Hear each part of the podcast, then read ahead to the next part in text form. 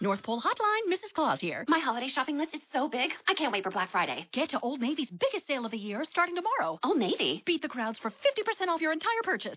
50% off? Plus, this Friday only, Old Navy's famous cozy socks are just a buck in stores. Old Navy's giving $1 for every pair sold up to a million dollars to boys and girls clubs. So I can do good, look good, and get 50% off your entire purchase at Old Navy and OldNavy.com. Valid 1121 to 1123. Exclusions apply. See store for details. Cozy socks valid 1123 in stores only. Limit 10. Blog Talk Radio. Hello, hello everyone. Thanks so much for tuning in to another episode of Dr. Low Radio. I am your host, Dr. Lauren Low Noel. It's just a nickname, guys. Thanks for tuning in to another show. I'm a naturopathic doctor, as you guys know, and I have a focus in digestive health. Um, as I mentioned the last couple of weeks, I actually just um, opened a new practice here in North County, San Diego area as an Encinitas. So very, very excited to get this uh, whole business thing rolling. I've been working with a lot of patients over the phone and over Skype and kind of around the San Diego area, so it's nice to set some roots down and have my spot. I'm working with a medical doctor and a psychologist. It's very integrative and it's a really, really cool environment. Check out my website for more information, drlaurennoel.com. We are getting primal today. We have the amazing Mark Sisson on the show. He is the author of the Primal Blueprint. Had the honor of meeting him um, couple months back at the Ancestral Health Symposium, and uh, I thought I was going to have to twist his arm a little bit to come on the show, and he was very happy to say yes. So that was really, really cool of him. I'll bring him on the air in just a few moments, but first, I want to give you guys a few announcements. Well, first and foremost, it is my dad's birthday today. So, Dad, happy birthday! I'm not going to say how old you are, but it's a big one, and uh, hope you enjoy the show. And I'm excited to see you this weekend. Um, let's see here. ND, MD, and DO students and residents. So if you are a medical student or a resident, um, there's a conference coming up in November in Portland from the uh, American College for Advancement in Medicine. It's a mixer. Really important if you guys want to go. Check it out. It's going to be a great uh, event to network and uh, you know possibly get a good job and a good integrative clinic. So check out um, acam.org for more information about that. We have a great lineup of future shows coming up. Uh, next week, I will have Dr. Walter Crinnion on the show. He's the author of Clean, Green, and Lean, and it's all about how toxins make you fat and how to get rid of them. So, very relevant in this world we live in with this increasingly toxic environment. So, find out how you can get rid of those toxins and lose pounds at the same time. The next week, October 25th, we'll have Dr. Carrie Louise Donnell on the show, all about how to heal the aging metabolism. So, as you're getting older, finding it's harder to lose the pounds. Obviously, not the case for Mark Sisson. You've seen his photos, but uh, for many other people, um, you know, getting older and finding it's harder to lose the weight. Learn how you can heal that aging metabolism. Um, November 1st, Chris Kresser on the show. He's the healthy skeptic. Very excited to talk all about the healthy baby code, how to be as healthy as you can to conceive, how to have a healthy pregnancy, and then also once you give birth, how to keep that baby and yourself healthy. Um, and then also just confirm with Tori Hudson, Dr. Tori Hudson, she is a women's health expert um, for November. Haven't decided what topic we're going to talk about. So if you have any ideas, let us know. We're thinking uh, herbal medicine for menopause. We're also thinking about maybe uh, uh, HPV and cervical dysplasia, natural treatments for that. Very, very common nowadays. Also, maybe thinking about um, PCOS. So if you have any suggestions, definitely let us know, and we will for sure have a great show.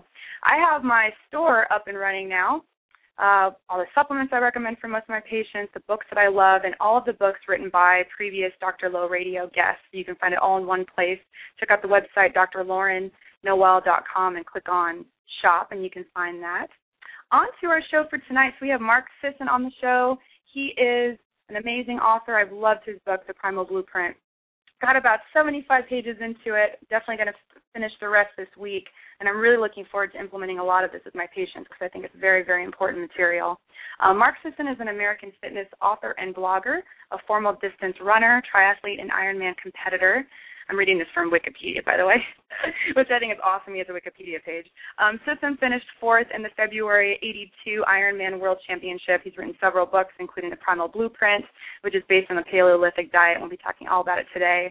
And The Primal Blueprint is his fifth book. He also blogs at his very popular website, marksdailyapple.com, which you can get lots of great recipes and all kinds of great information on that website. Uh, so you go ahead and Mark here on the air if my switchboard works. Mark, are you with us? I'm here, Lauren. How are you? I'm fabulous. Thanks so much for joining us tonight. My pleasure. Yeah, it's great to have you. So I got to meet you very briefly, obviously, at the Ancestral Health Symposium, and I was picking your brain and trying to get all kinds of information out of you. And you know, I read a little bit about your your story and your book. Um, can you tell us and the listeners just a little bit about your history? What got you to, you know, being the fabulous Mark that you are today, and your your specialty you have? I'm gushing. Well, uh, basically, yeah, I was. Uh, I grew up in Maine, of all places, uh, in in uh, on a, in a fishing village and uh, was sort of interested from an early age in in being healthy and what it takes to be healthy, and started reading books. Uh, I don't know if any of your listeners remember Adele Davis, but she was sort of one of the first people to really write on health and diet, and my mom was really into that stuff. So I, I read a, a bunch of of early uh, books on uh, diet and weight loss and body composition and whatever was available in those days. And I'm talking about when I was like 12, 13, 14 years old. Um, I uh, I was too kind of skinny and kind of scrawny to play football, basketball, baseball. So I I gravitated toward running. I I lived uh, two miles from school I went to, and I just literally ran to and from school every day, kind of as a mode of transportation. Just I just want to get home faster rather than walk. Um, uh, I wound up becoming a pretty good runner, and uh, in the um, late '60s, I read Ken Cooper's book on aerobics, which kind of validated all the running I was doing, and it basically said that if you did a lot of this aerobic activity, that you would live longer and you would be healthier. So I thought, well, that makes sense. I'll keep doing what I'm doing. So I ran more and more, and and in those days, uh, that's about the time that the the conventional wisdom was suggesting that we eat lots of complex carbohydrates and cut way back on our fats. So I did that. Um, over the years, I became a pretty good runner. I, I culminated in a I finished fifth in the U.S. National Championships in 1980 and qualified for the Olympic trials marathon. And um, I was a pretty fast runner, but uh, and for all intents and purposes, you would say, "Wow, that guy's pretty fit."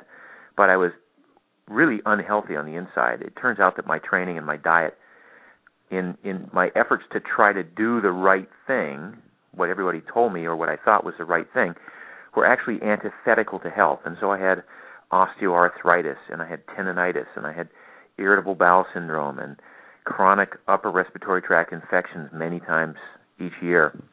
I was just really kind of killing myself with this training regimen and with a diet regimen. The injuries mounted up, and I eventually had to literally retire from competition in the early 80s. And I, I decided to kind of look at what it would take to be healthy uh, with not quite so much pain and sacrifice and suffering and all of the struggle that I was I was um, assuming I needed to endure to be healthy, and that started me down this uh, very uh, long but um, but enlightened path to what we have today in the in in the form of the primal blueprint, which is my life way. It's basically a a strategy that takes a look at modern genetic science and looks at evolutionary biology and kind of comes up with the what I like to call the hidden genetic uh, switches. How do we turn on genes that build muscle, and how do we turn off the genes that store fat and, and cause inflammation? And it really is a it's a, a, a I think a very empowering way of living and eating and and uh, organizing your life that allows you to be optimally healthy and at the same time look good naked.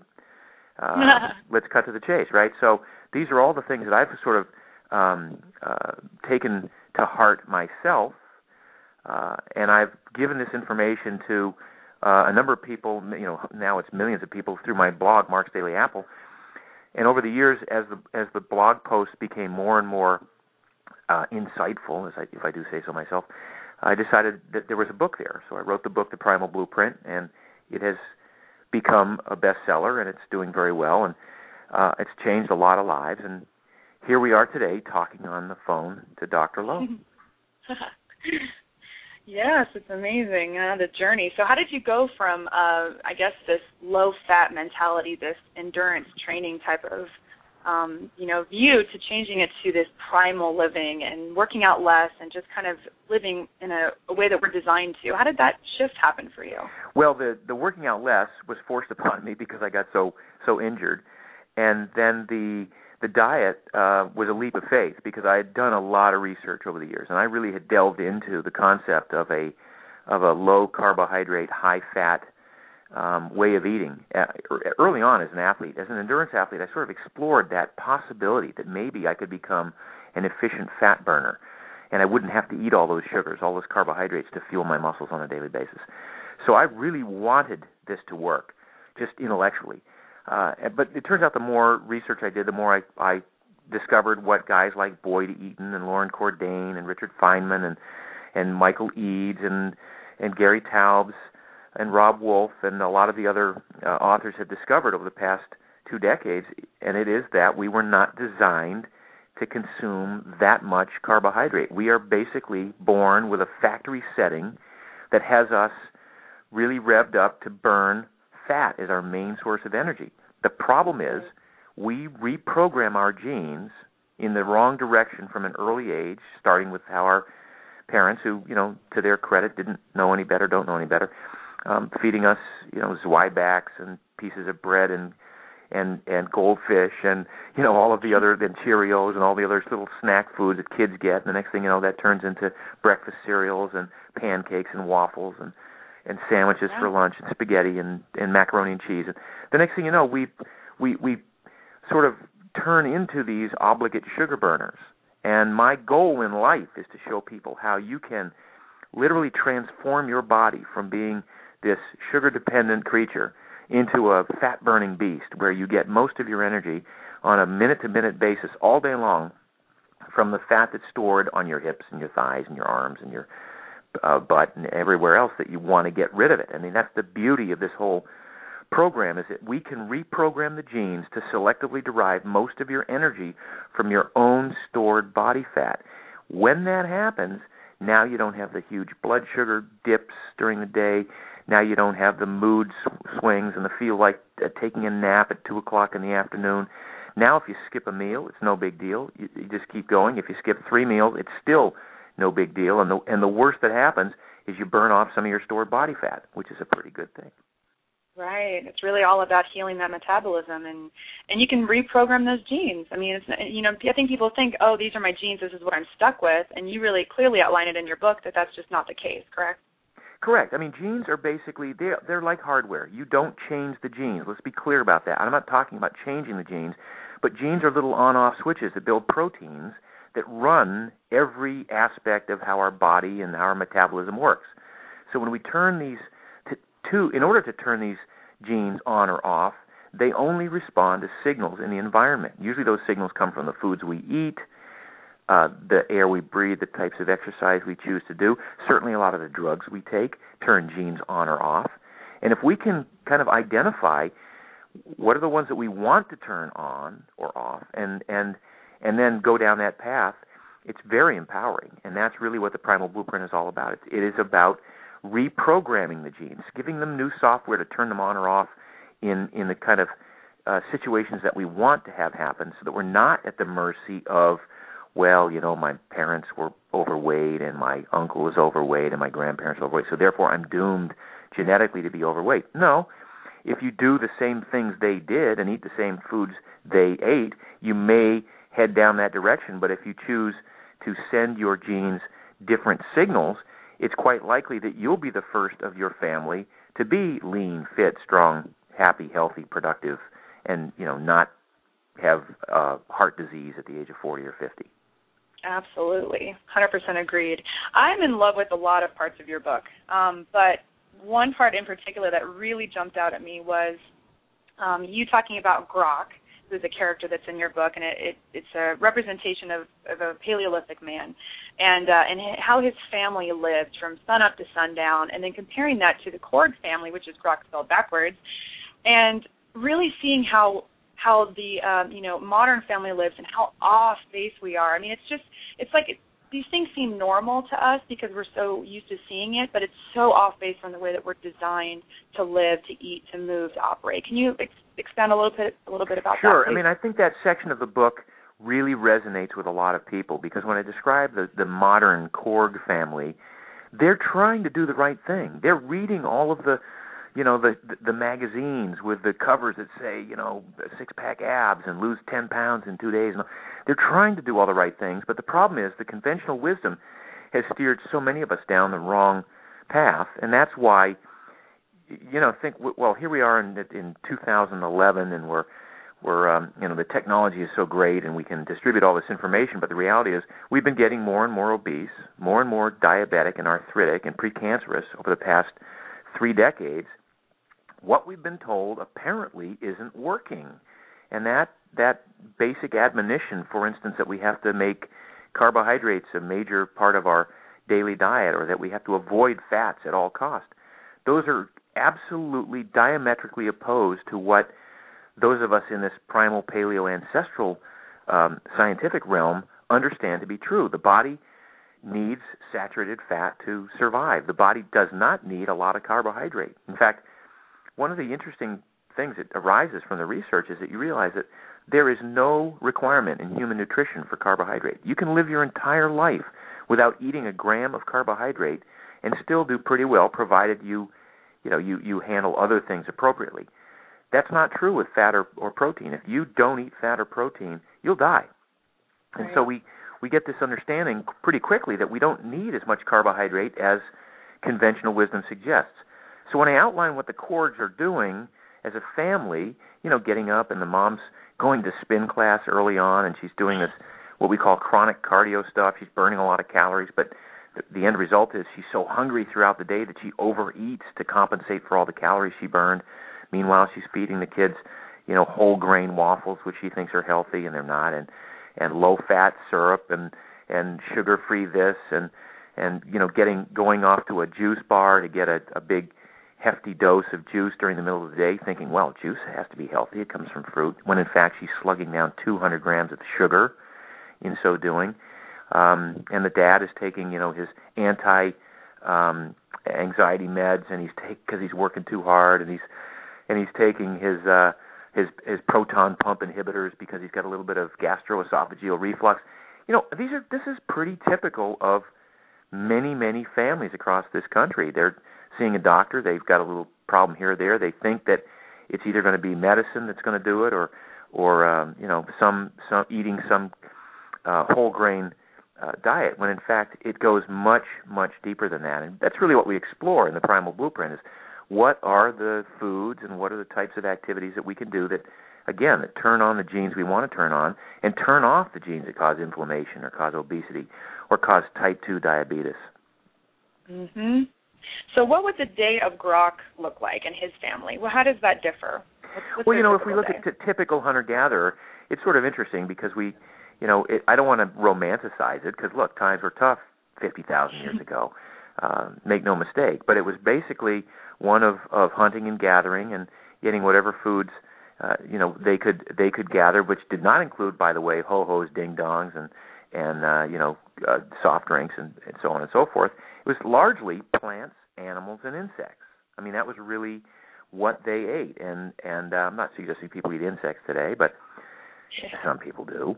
Uh, but it was um, lots of low level aerobic activity. So there was none of this, oh, lace up the Nikes and go out for a 10 mile run at a 80% of your max heart rate. No, our ancestors did a lot of walking, which, by the way, is a um, almost entirely fueled by fat. So you don't need carbohydrate to do a lot of walking. There's no there's no necessity to to eat lots of carbs to be able to walk long distances. So they walked, they migrated, they foraged. They crawled, they climbed. Um, every once in a while, they lifted heavy things. You know, they built a shelter. They lifted a rock up to get to something. They carried a, a carcass back to camp from uh, where the kill had been.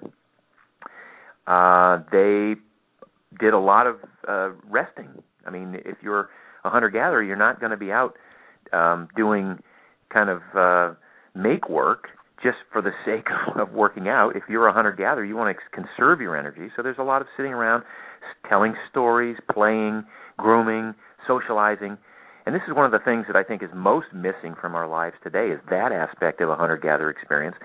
Our brains expect us to be uh, social in small groups and to play games and to have fun throughout the day, not to be so beholden to, you know, putting in punching the clock from eight to five and then coming home and and uh, you know hit, hitting the gym and doing an hour of of cardio and then coming home exhausted and not being able to hang out with your family or your kids and just kind of veg out in front of the TV. That's not how we're designed. So we look at all of these hunter gatherer um, behaviors that our genes expect of us. Now, when, our, when I say our genes expect of us, two million years of human evolution, we, we exhibited these ten behavioral laws. Eat lots of plants and animals, you know, avoid poisonous things, move frequently at a slow pace, get adequate sleep. Sleep is huge, and we somehow seem to think that we don't need that much sleep, or goodness, it's 11 o'clock. If I go to bed now, I might miss the uh, the 11 o'clock news, or I might miss a rerun of Seinfeld or something. If I, you know, all of these opportunities that that are in front of us right now tend to uh, distract us and overwhelm us in many cases. So I look at okay, how can we kind of reclaim what our our, our genetic legacy is, our genes expect of us, and and still do so in the context of a of an enjoyable, comfortable, convenient, sometimes even hedonistic 21st century uh, environment. I'm not suggesting that we, again, romanticize this all and go camp out in our backyards, and, you know, hunt hunt the squirrels that are going through the yard. Um, it's really about getting the most out of our um, 21st century convenience blended with what our genes expect of us to be lean, strong, fit, happy, healthy, and productive. Absolutely. Yeah, not forgetting what how our genes are really how we're designed to live, you know. I mean, we're obviously not going to go out and live in the woods like you're saying, but um but yeah, I mean, I I love that. Really just I I, I was looking at all the different ways that I guess uh, uh, Grok lived. I can't. I want to say Korg. Uh, Grok lived, the uh, hunter gatherer, and I was just like, wow, there's so much of that that I do already, but I forget about the uh, the playtime. You know, I'm I'm I'm very similar to the Korg family. Go go go, and I forget to play. Um, and that's that's really what it's all about is bringing that cortisol down and just enjoying, you know, being a part of a tribe and so much of being in this individualistic culture. It really well, you know, it's interesting because we I think we we sort of intellectually get that we ought to play more, but we don't really understand the wide ranging ramifications of what that brings. And you just touched upon it a little bit. It's not just about the play; it's about the stress reduction and the and bringing the cortisol levels down and the socialization and the interaction and the and the connection and the groundedness that we feel. Um, all of those things are integral to our health. And when we don't uh, pay heed to those, and when we sort of overlook them or say, "Well, I just I don't have time to relax or I don't have time to to play," we are um, interfering with certain hormone systems that lead to certain genetic uh, switches being turned on or off that could imp- uh, impact our health now and into the future. One example would be, you know, a lot of uh, of us are under stress, and if we don't somehow ameliorate that stress, and usually what it takes is just sitting quiet or being in a in a calm situation or meditating or praying for some people and but when we don't take that time uh, and we don't de-stress uh, we secrete a lot of cortisol uh, chronically and that cortisol uh, suppresses our immune system we might get sick more often um, and ostensibly that just may show up as more colds and flu, but who knows what's happening at a more um, sophisticated level with cancer? I mean, we've got, you know, our immune systems are there to basically keep us from getting cancer all the time. We are always encountering mutagens and cells that have gone awry, and it's our immune system that deals with that. Well, when you shut down the immune system, when you compromise the immune system, you take that defense away, and that's not good for long-term health. So it all kind of comes back to this combination of okay, with through my diet, I want to make sure that I support my health. You know, too much sugar suppresses the immune system, so I don't want too much sugar. Um, healthy fats support the immune system, so I want healthy fats. But I also want to make sure that I get enough sleep because that supports my immune system and that allows my cells to repair themselves after a day of of hard work. Uh, and I want to play, and the and the play once again we keep coming back to this, but you and I met at the Ancestral Health Symposium where I was giving a a talk on play, and uh, w- one of the things that I that I really stressed there was that among hunter-gatherer societies, they don't have money and they don't have possessions and they don't own cars and you know you ask a hunter-gatherer if he's affluent and once you explain the concept of affluence to a hunter-gatherer he'll say well wow yeah are you kidding i've got a pig and a goat a daughter a wife I have shelter over my, you know, head. I eat when I want, and I sit around and do nothing. Uh, for you know, I, I work 16 hours a week max, and then I play the rest of the time. Yeah.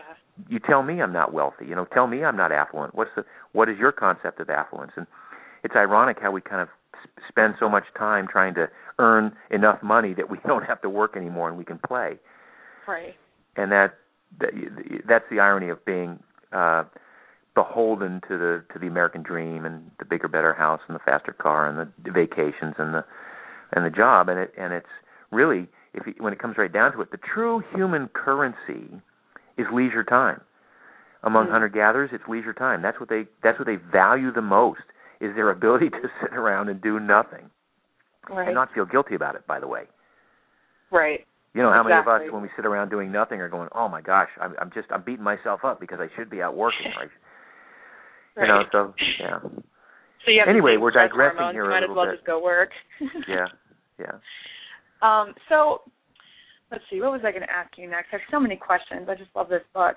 Um, let's jump into you talk about insulin as uh, just such a huge, um, huge component uh, of of disease processes nowadays, inflammation, and how really um, you said it, it's as simple as this: if you have excess body fat, it's directly re- reflective of the amount of insulin you produce from your diet combined with your familial genetic predisposition to stored fat.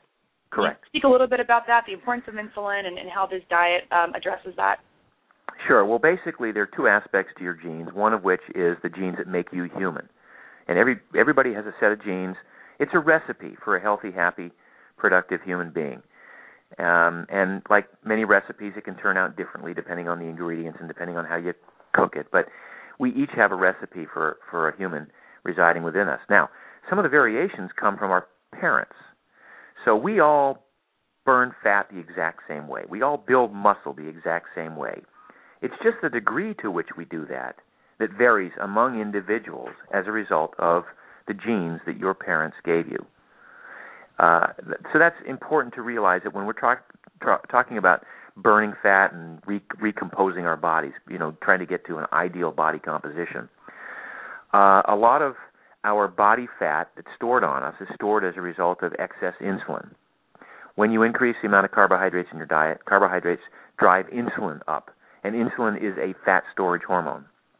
Yes, insulin's important for everybody to live. A little bit is good, but a lot is not good. In fact, a lot is, is dangerous. What we try to do with this primal blueprint eating strategy is is maintain a lower carbohydrate intake and limit it to vegetables and a few fruits and maybe some tubers. So what we eliminate are the grains, the beans. So we're getting rid of literally cereal, bread, pasta, crackers, cookies, ice cream, dessert, you know, all the sugary stuff and all of the all the grains. But what that leaves us with are still some very healthy carbohydrate sources in the form of vegetables. Uh, and when you are able to uh, reconfigure your diet in that regard, you will lower the amount of insulin you produce on a daily basis. When that happens, when you lower the amount of insulin in your body, all of a sudden that unlocks your fat cells.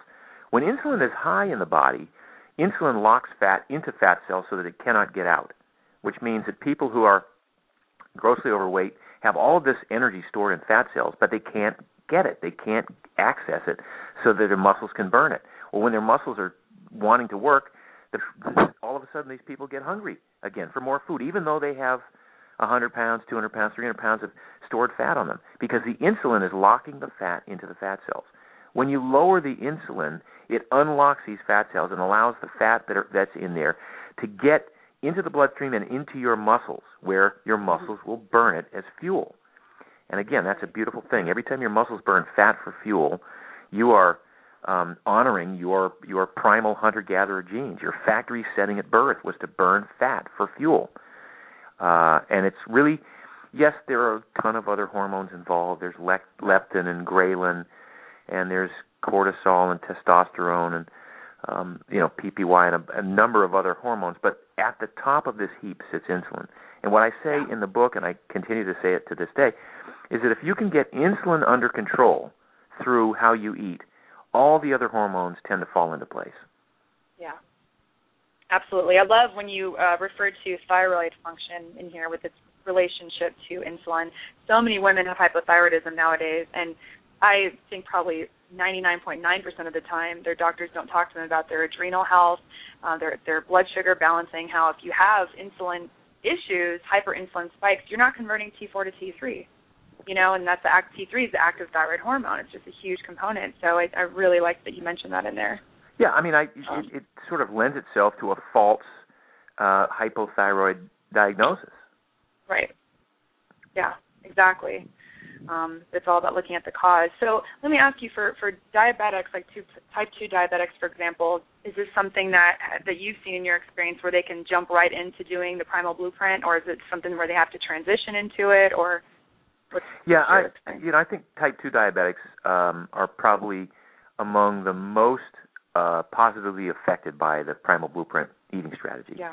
And we have seen thousands of cures, and I'll word, I'll use the word cure when when you you get a person who's been living on meds for three or four years and now is completely off meds, has lost the weight, has uh, normal blood sugar on a on a day to day basis, on an hour to hour basis. That's what I call a cure.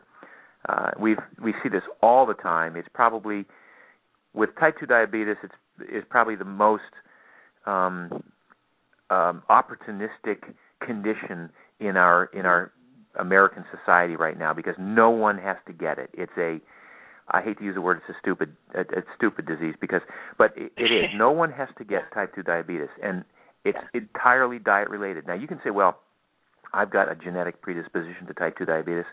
Let me tell you something. Everybody, every human has a predisposition to getting type 2 diabetes. In fact, when you get if you get type 2 diabetes, I'm going to say, wow, that's an example of your perfect human genes trying to protect you from your inability to control your sugar intake and your lack of exercise. You know, your genes are mm-hmm. just doing what you're what the signals you're giving them.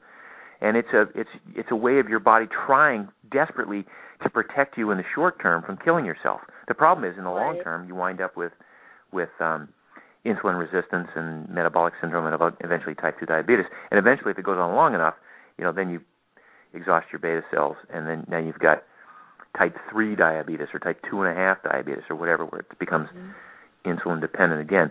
Um, so, to answer your question, yeah, absolutely, type 2 diabetics benefit from this program. And, and it's one where you can kind of I see people go at go at it whole hog. They go, you know, mm-hmm. I won't say cold turkey, but they they're they're able to embrace this concept of lowering their carbohydrate intake pretty radically. Now the only problem is if you're already taking if you're taking tons of of meds to lower blood sugar, and then you um, decide that you want to cut your carb intake dramatically on your own, you got to be careful with that because you know right. I'd certainly do it if I. In, in all of these cases, I'd work with a physician. Um, right.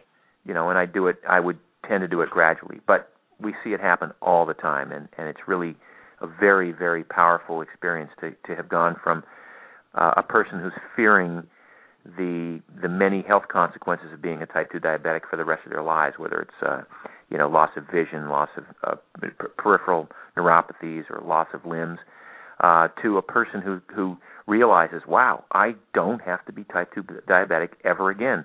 It's all based on my food choices and my and I, I must add my exercise choices. Absolutely. Absolutely. For those people who just uh, tuned in, we're talking to Mark Sisson, author of Primal Blueprint. Uh, if you want to call in and ask a question, 818 495 6919. That's 818-495-6919. I see some people on the switchboard, so if you want to ask a question, go ahead and press 1, and we will bring you on the air.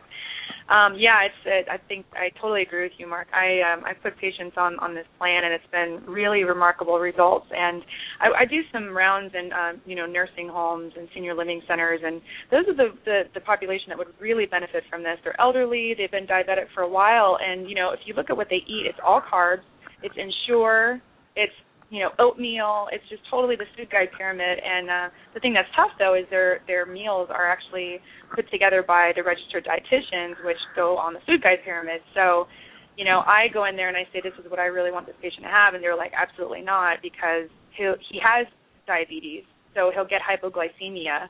And it's like, well, that's when you adjust the meds. You know right, what I mean? Exactly. It's like they just yeah. they don't even it's, it's not even seen like that. So yeah, it's pretty interesting stuff.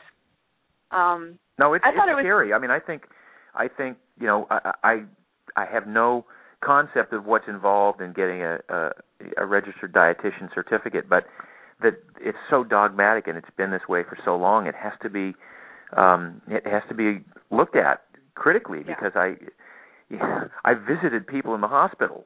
Um, my mother was in the hospital for some breast cancer a couple of years ago, and and she's fine, and and I think she's got another at least another ten years in her now. So it was a it was a nasty a time for her. But I looked at the food that they were giving her, and I just about screamed. It was Yeah. so bad, and it was all you know Jello and and mashed potatoes and bread and juice.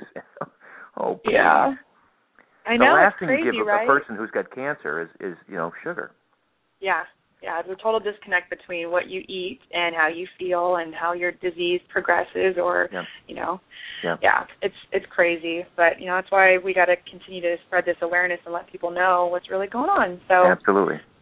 um, I thought it was really interesting. I was listening to a couple other interviews you did on other shows and um, talking about just breakfast and how people are like, you have to have breakfast every single day. You have to eat every, you know, every three hours for blood sugar balancing. What's your take on that? Well, again, once you realize that you can reprogram your genes to derive most of your energy from stored body fat, um, and by the way, it doesn't have to be stored body fat. If you're a low body fat guy like me, you just derive most of your energy from the fat in your meals, if you want. Um, but there's no. Once you realize that, you realize I don't have to break fast at eight o'clock in the morning. I mean, I, I my body handles. I sleep beautifully. I wake up in the morning. I might have a cup of coffee, but I don't have. I usually don't eat anything until ten thirty or eleven. Um, I might work out before I have anything to eat.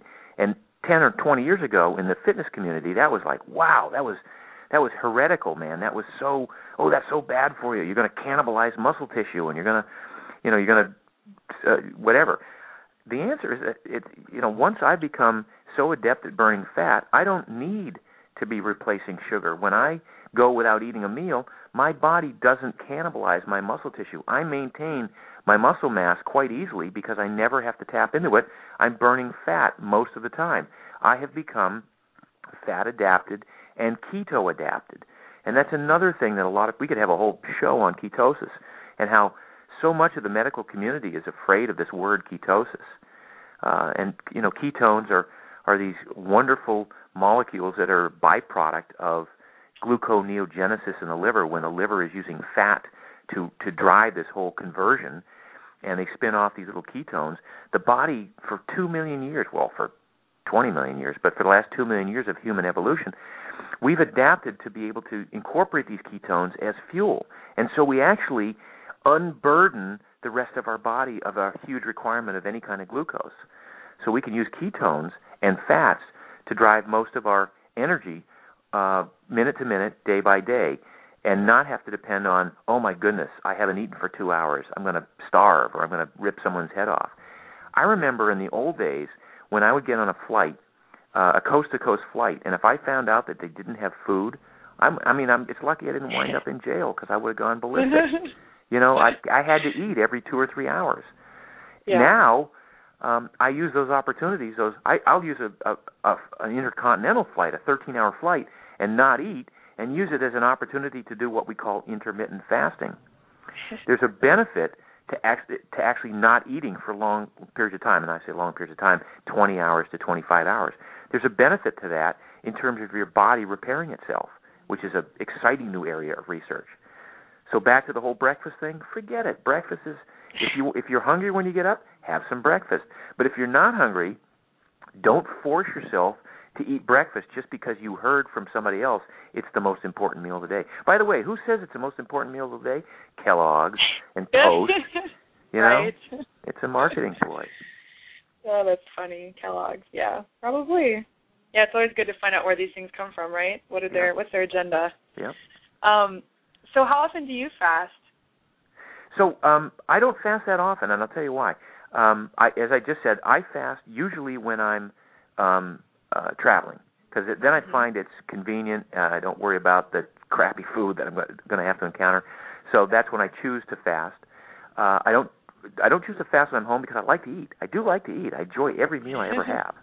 And people say, well, uh, you know, how can you go without eating pasta and bread and all this? I say, look, I have a two pound ribeye steak, a big bowl of steamed mushrooms with a slathered in butter, um, a, you know, a glass of Cabernet, and that and you feel sorry for me.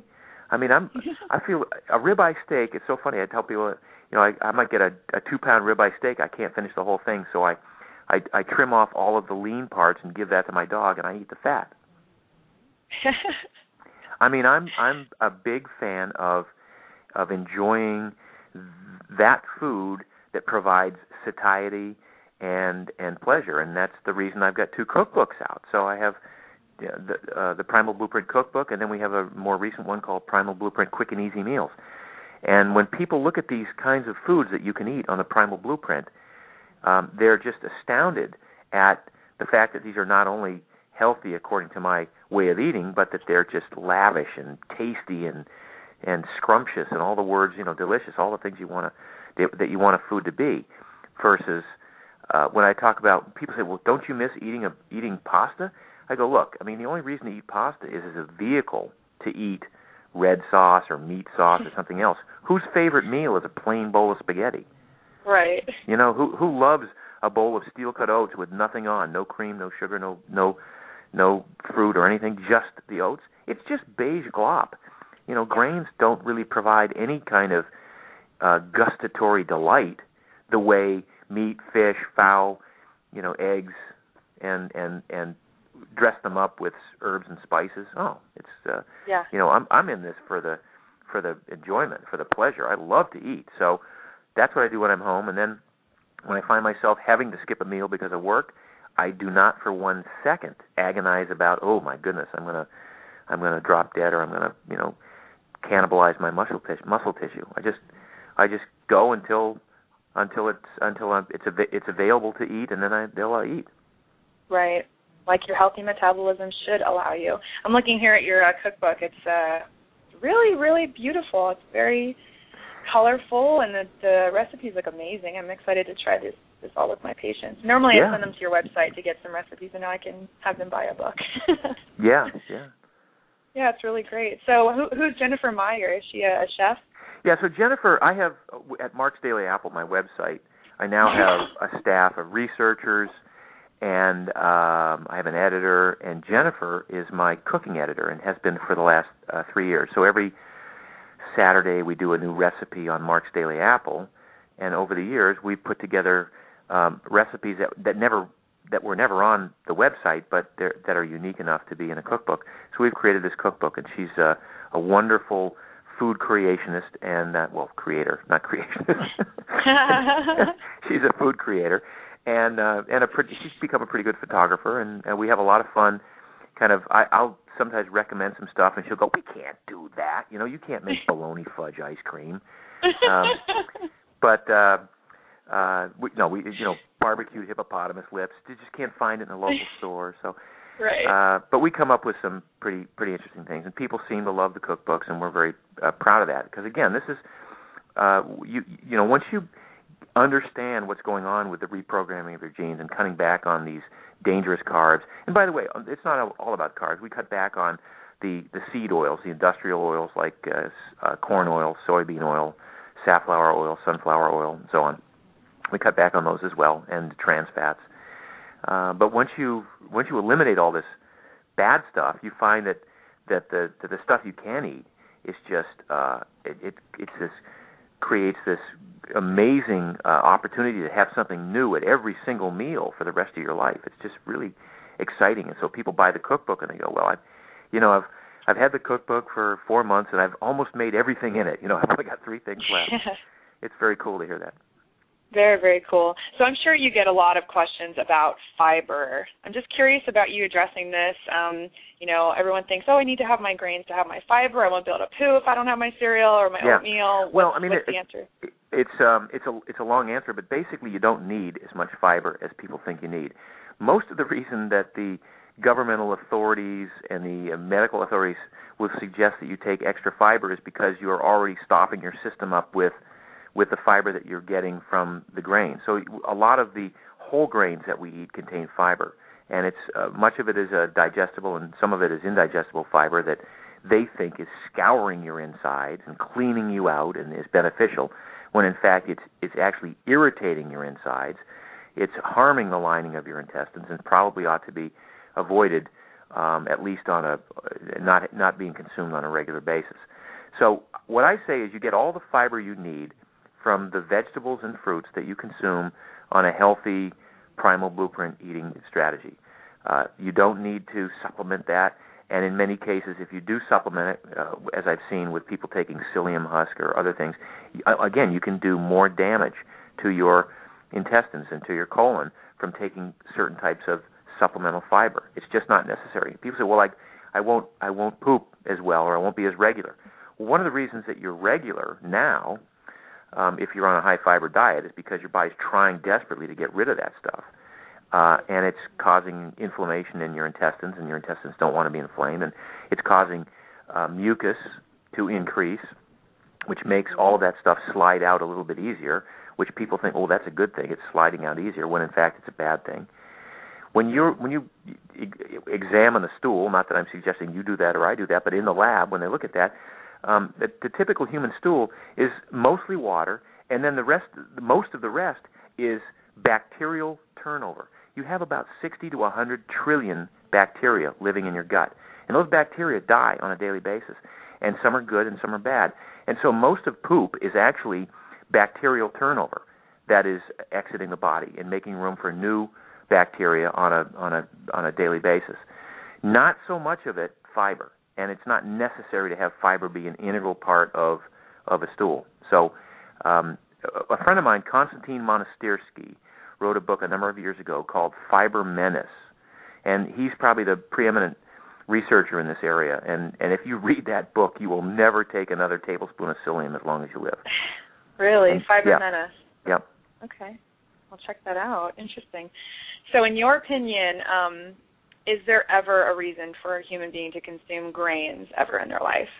Uh, no, there's there's no good reason to make grains any part of your diet except if you're starving and that's all you have. And and unfortunately, the way the world is today, um, the reality of of uh, you know Somalia and most of Africa, for that matter, and uh, parts of India and so on, where these where people are literally starving. We've gotten ourselves into an overpopulation situation where we can't we can't deliver the kind of food that we need to. If if you're starving, you know, go for it. But if you are living in this country today uh, there is no good reason to make grains any part of your of your daily diet. The best reason that I could think of, and it's not a very good one, is it's a cheap source of calories. It converts into glucose, sugar, very rapidly in your bloodstream, and that's the only good reason. And if you're trying to cut back on sugar, you know your your body doesn't recognize the glucose, doesn't know the difference between the glucose you get from a bowl of pasta versus the glu- glucose you get from a bowl of Skittles. Right. Once it's in the bloodstream, it's glucose. Glucose is glucose. And the brain recognizes it as glucose, and that's where some of the sugar dependency comes comes for some people. They get a sweet tooth um, that's that's promoted because they also eat a lot of bread and pasta and potatoes that convert to glucose and just kind of continually perpetuate that reliance upon glucose when in fact they should be going the other direction and burning fat. Right. So to make that transition from being a sugar burner into a fat burner, how does how is that transition done? Um, well, it takes it takes 21 days, and um, coincidentally, next week on Tuesday the 18th, I'm introducing a new book called The Primal Blueprint 21 Day Total Body Transformation, and it's a guidebook that takes people through every single step they need to do to go primal in 21 days. Every single thing they need to do with their pantry and their refrigerator their shopping habits, their dining habits, their eating out habits, their exercise program, their sleep, everything they need to do to slowly reprogram the genes in the direction of, of becoming an efficient fat burning beast. Now, when we say 21 days, you know, that's also just coincidentally the time it takes to create a new habit. So, in about 21 days, you can convert yourself from an obligate sugar consumer into a luxurious fat burning beast who um, you know is is always trending toward an ideal body composition. And this is really about upregulating some some enzyme systems and genes and downregulating others. That's all it is. So when you when you present your body less sugar, it has to adapt. It has to become ready to burn fat more frequently. It lowers the amount of insulin. It takes the fat out of fat cells, it starts to increase the amount of metabolic machinery in the muscles that burns fat, and all of this stuff doesn't happen overnight, but it happens over a period of a few weeks. Now, some people may encounter a situation a day or a week or two into this where they feel a little bit woozy or feel a little bit kind of lightheaded. That's what we call the low carb flu. And when that is happening, it's actually a good thing. But what it means is that you are transitioning into being able to to deliver uh, fat to your muscles and and take that out of the fat stores, the body fat, and put it into the muscles where it can be burned. But the brain is still expecting sugar because the brain takes the longest time to adapt, and the brain is still ex- expecting a huge amount of sugar every three or four hours. And if it doesn't get it, it goes, "Hey man, where's my sugar?" And the rest of the body's going, "Look, we're trying to become fat burning beasts here, so just hang on."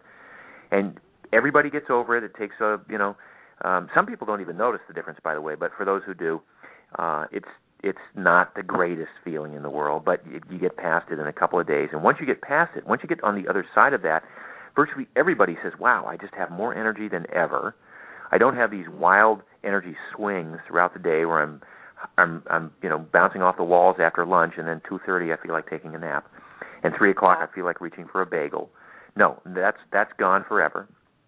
And uh, so this is the 21 day total body transformation. It's available starting on Tuesday the 18th. You can buy it on Amazon now, but if your listeners want to get it, they should wait until Tuesday to buy it because I'll be offering a ton of free free gifts if they buy it that week just because I've I'm trying to get it on the New York Times bestseller list. Ooh, what are the gifts? Or is it a secret, or can you tell us what the No, no, I can are? tell you. Um, we've got uh, we put together a free hundred-page e-book that's only available to people who buy the 21-day Total Body Transformation.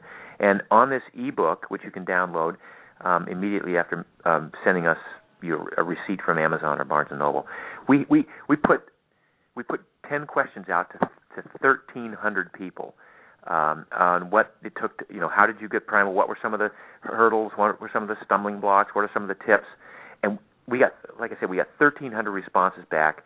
Um, we, we've amassed this most amazing uh, ebook, which is basically people who are giving you coaching tips on how you can um, incorporate some of these strategies into your primal uh, lifestyle. So that's pretty fun. Uh, they can download a one-hour uh, uh, interview with me. That's uh, again a proprietary interview with one of my editors on the book here, where we really go in depth into the uh, eight key concepts that are in this book.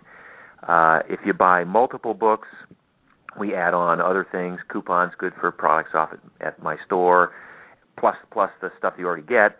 Um, an opportunity to get free autograph books. Um, if you buy a thousand books, I'll you know if you're a captain of industry and you buy a thousand books that day, I'll come out and do a seminar at your place of business and help you get all your employees to go primal. It's kind of fun. Awesome. We got all these different all these different opportunities here. That sounds great. I'd love the clinic where I work to uh, go primal. That would be really, really great to have the whole staff go primal. I'll have to chat about that. um, that's really, really cool. I uh, I see a bunch of people on the switchboards. If you guys want to ask questions, press one. We have just a few more minutes if you want to ask a question for Mark. Um, and if you are listening on your computer, if you want to call in eight one eight four nine five six nine one nine. That's eight one eight four nine five six nine one nine. It looks like someone just got brave enough. uh, caller from the eight six four. You're on Dr. Low Radio with Mark Sisson. What's your name and where are you calling from? Hey, Lauren, it's Jimmy Moore from the Living La Hey, Vida Jimmy. Low Carb Show. How are you guys? How's it going? Good to Hey, have you Jimmy. on the show. Awesome show tonight, guys. Awesome show. Hey, uh, Mark, I wanted to uh, see what you thought about the whole brouhaha about the so-called safe starches. Um, it seems like there's a lot in the paleo community um, who tend to say you have to have these safe starches, and that being in a ketogenic state um, in and of itself can't be healthy. Uh, what say you? Well, first of all, I have to give you kudos, man. That piece you did last week, where you asked all the all the players in the in the paleo ancestral primal world to chime in, was brilliant, and I think it really, uh, you know, it, it opened a lot of eyes. Um, I actually mentioned it on uh, Robb Wolf's podcast today, which is going up on the 18th as well. I thought you did a fabulous job with that. Um, and I'll just reiterate what I said there, which is I think, you know, this idea that there are safe starches is. Um, it just depends on the person. And I, if people have weight to lose, the only way to do that is to control insulin. The only way to control insulin is to cut the amount of carbs. These a lot of these safe starches, and we're talking about potatoes and rice and things like that. This is what what Jimmy's kind of uh, bringing up here. Um, they tend to drive insulin uh, fairly high in short periods of time, and this is this is antithetical to weight loss. Uh, so when people have excess weight to lose, I don't think there's any such thing as as trying to incorporate large amounts of safe starches. If you're an athlete and if you're out there training hard and you insist on working out uh, hard every day, it, those are probably good choices. You know, uh, refueling your glycogen stores with some safe safe starches, a la um, uh, sweet potatoes, white potatoes, rice. Again, not not trending toward the wheat or the things that we know are, are contain anti-nutrients, but what what the, um, the community is starting to call safe starches. So yeah, if you're an athlete or if you're a day laborer or something like that, that's fine. But if you are someone who's uh, trying to lose weight, I'm just I'm I'm I'm I'm not in support of that.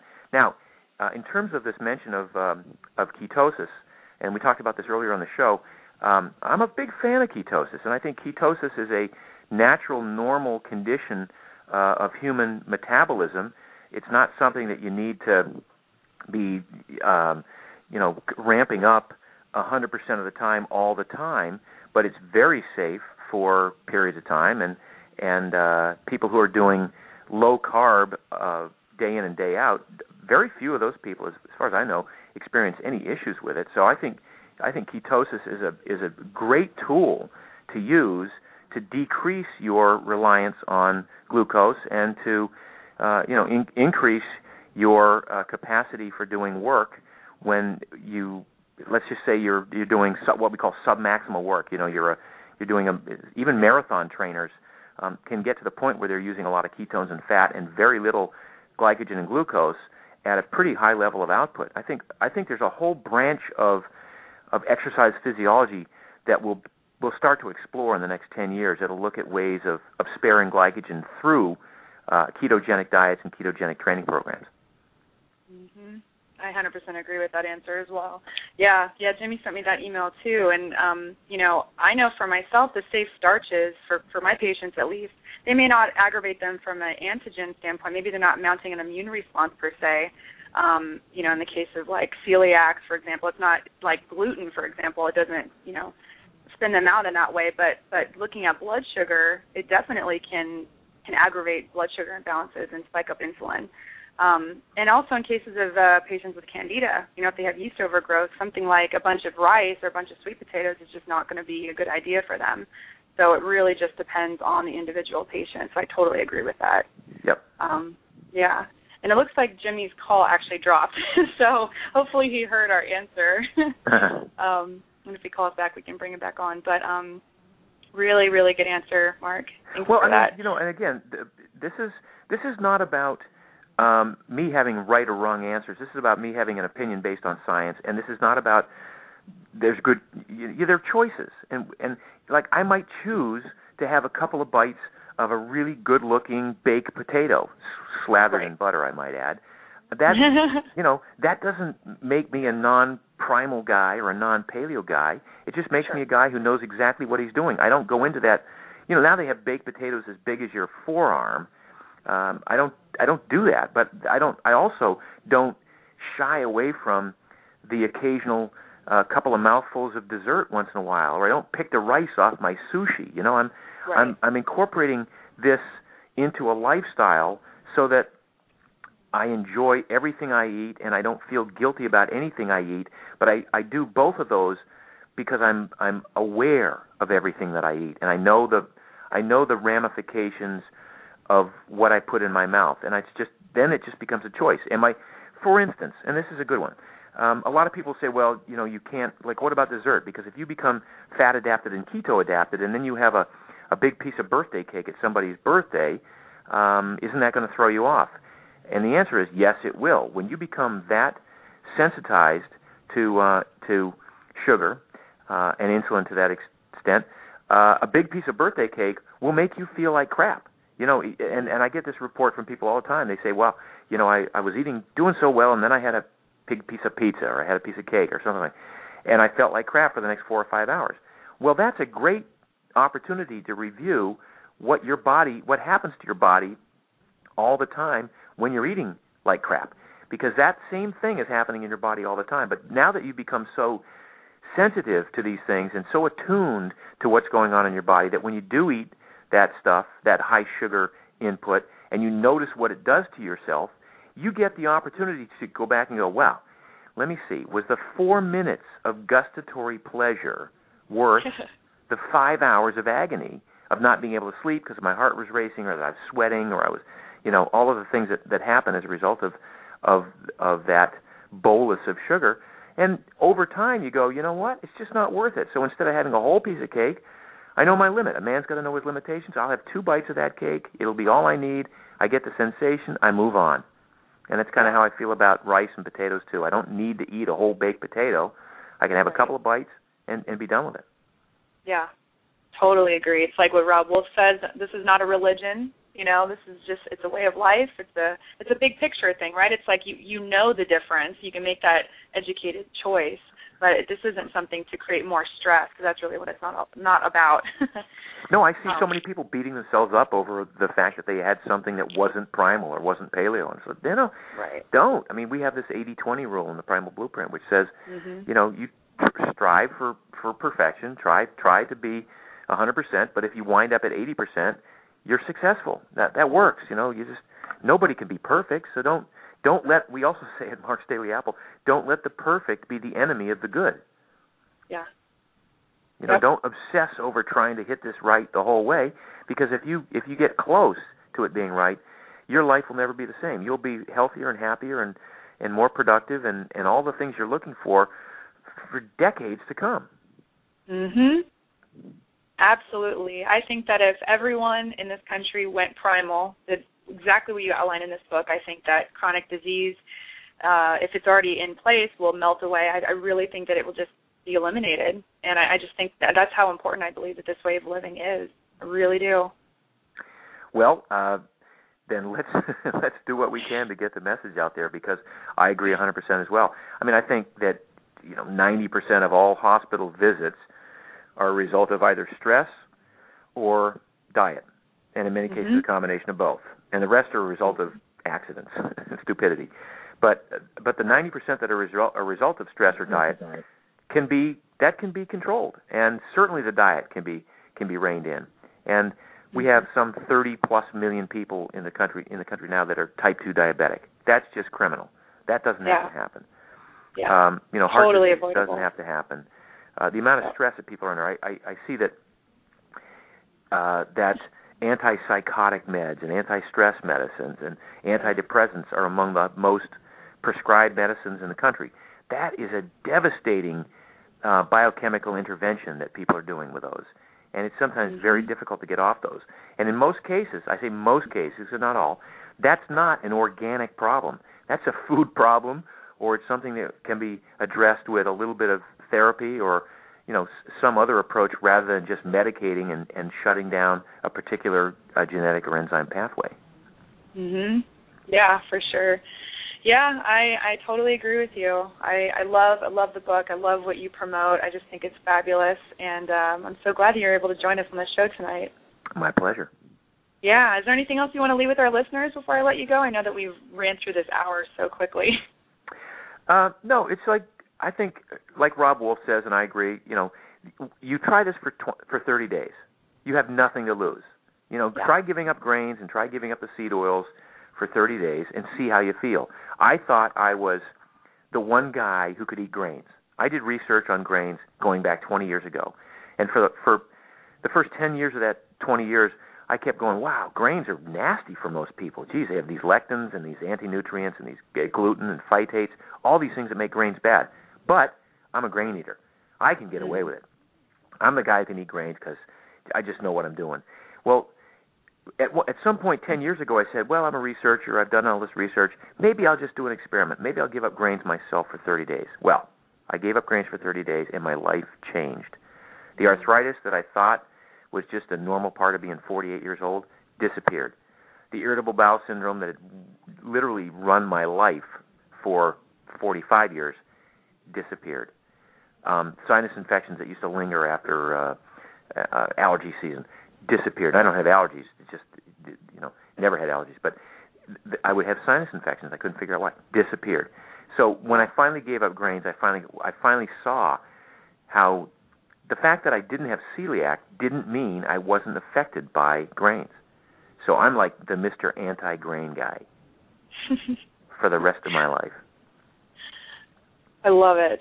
I'm the anti-grain girl, so I totally, totally, 100% agree with you. Cool. Really cool stuff. Thanks so much, Mark, for coming on the show. Where can our listeners learn more about you and get your books and all that good Uh, stuff? MarksDailyApple.com is the blog, and uh, that's that's you know where we we put down new information every day for the last five years, and then they can get the book, uh, the Primal Blueprint Total Body Transformation, uh, starting on the 18th next week uh, at uh, you know at Amazon or Barnes and Noble, and um, I encourage everyone to give it a try.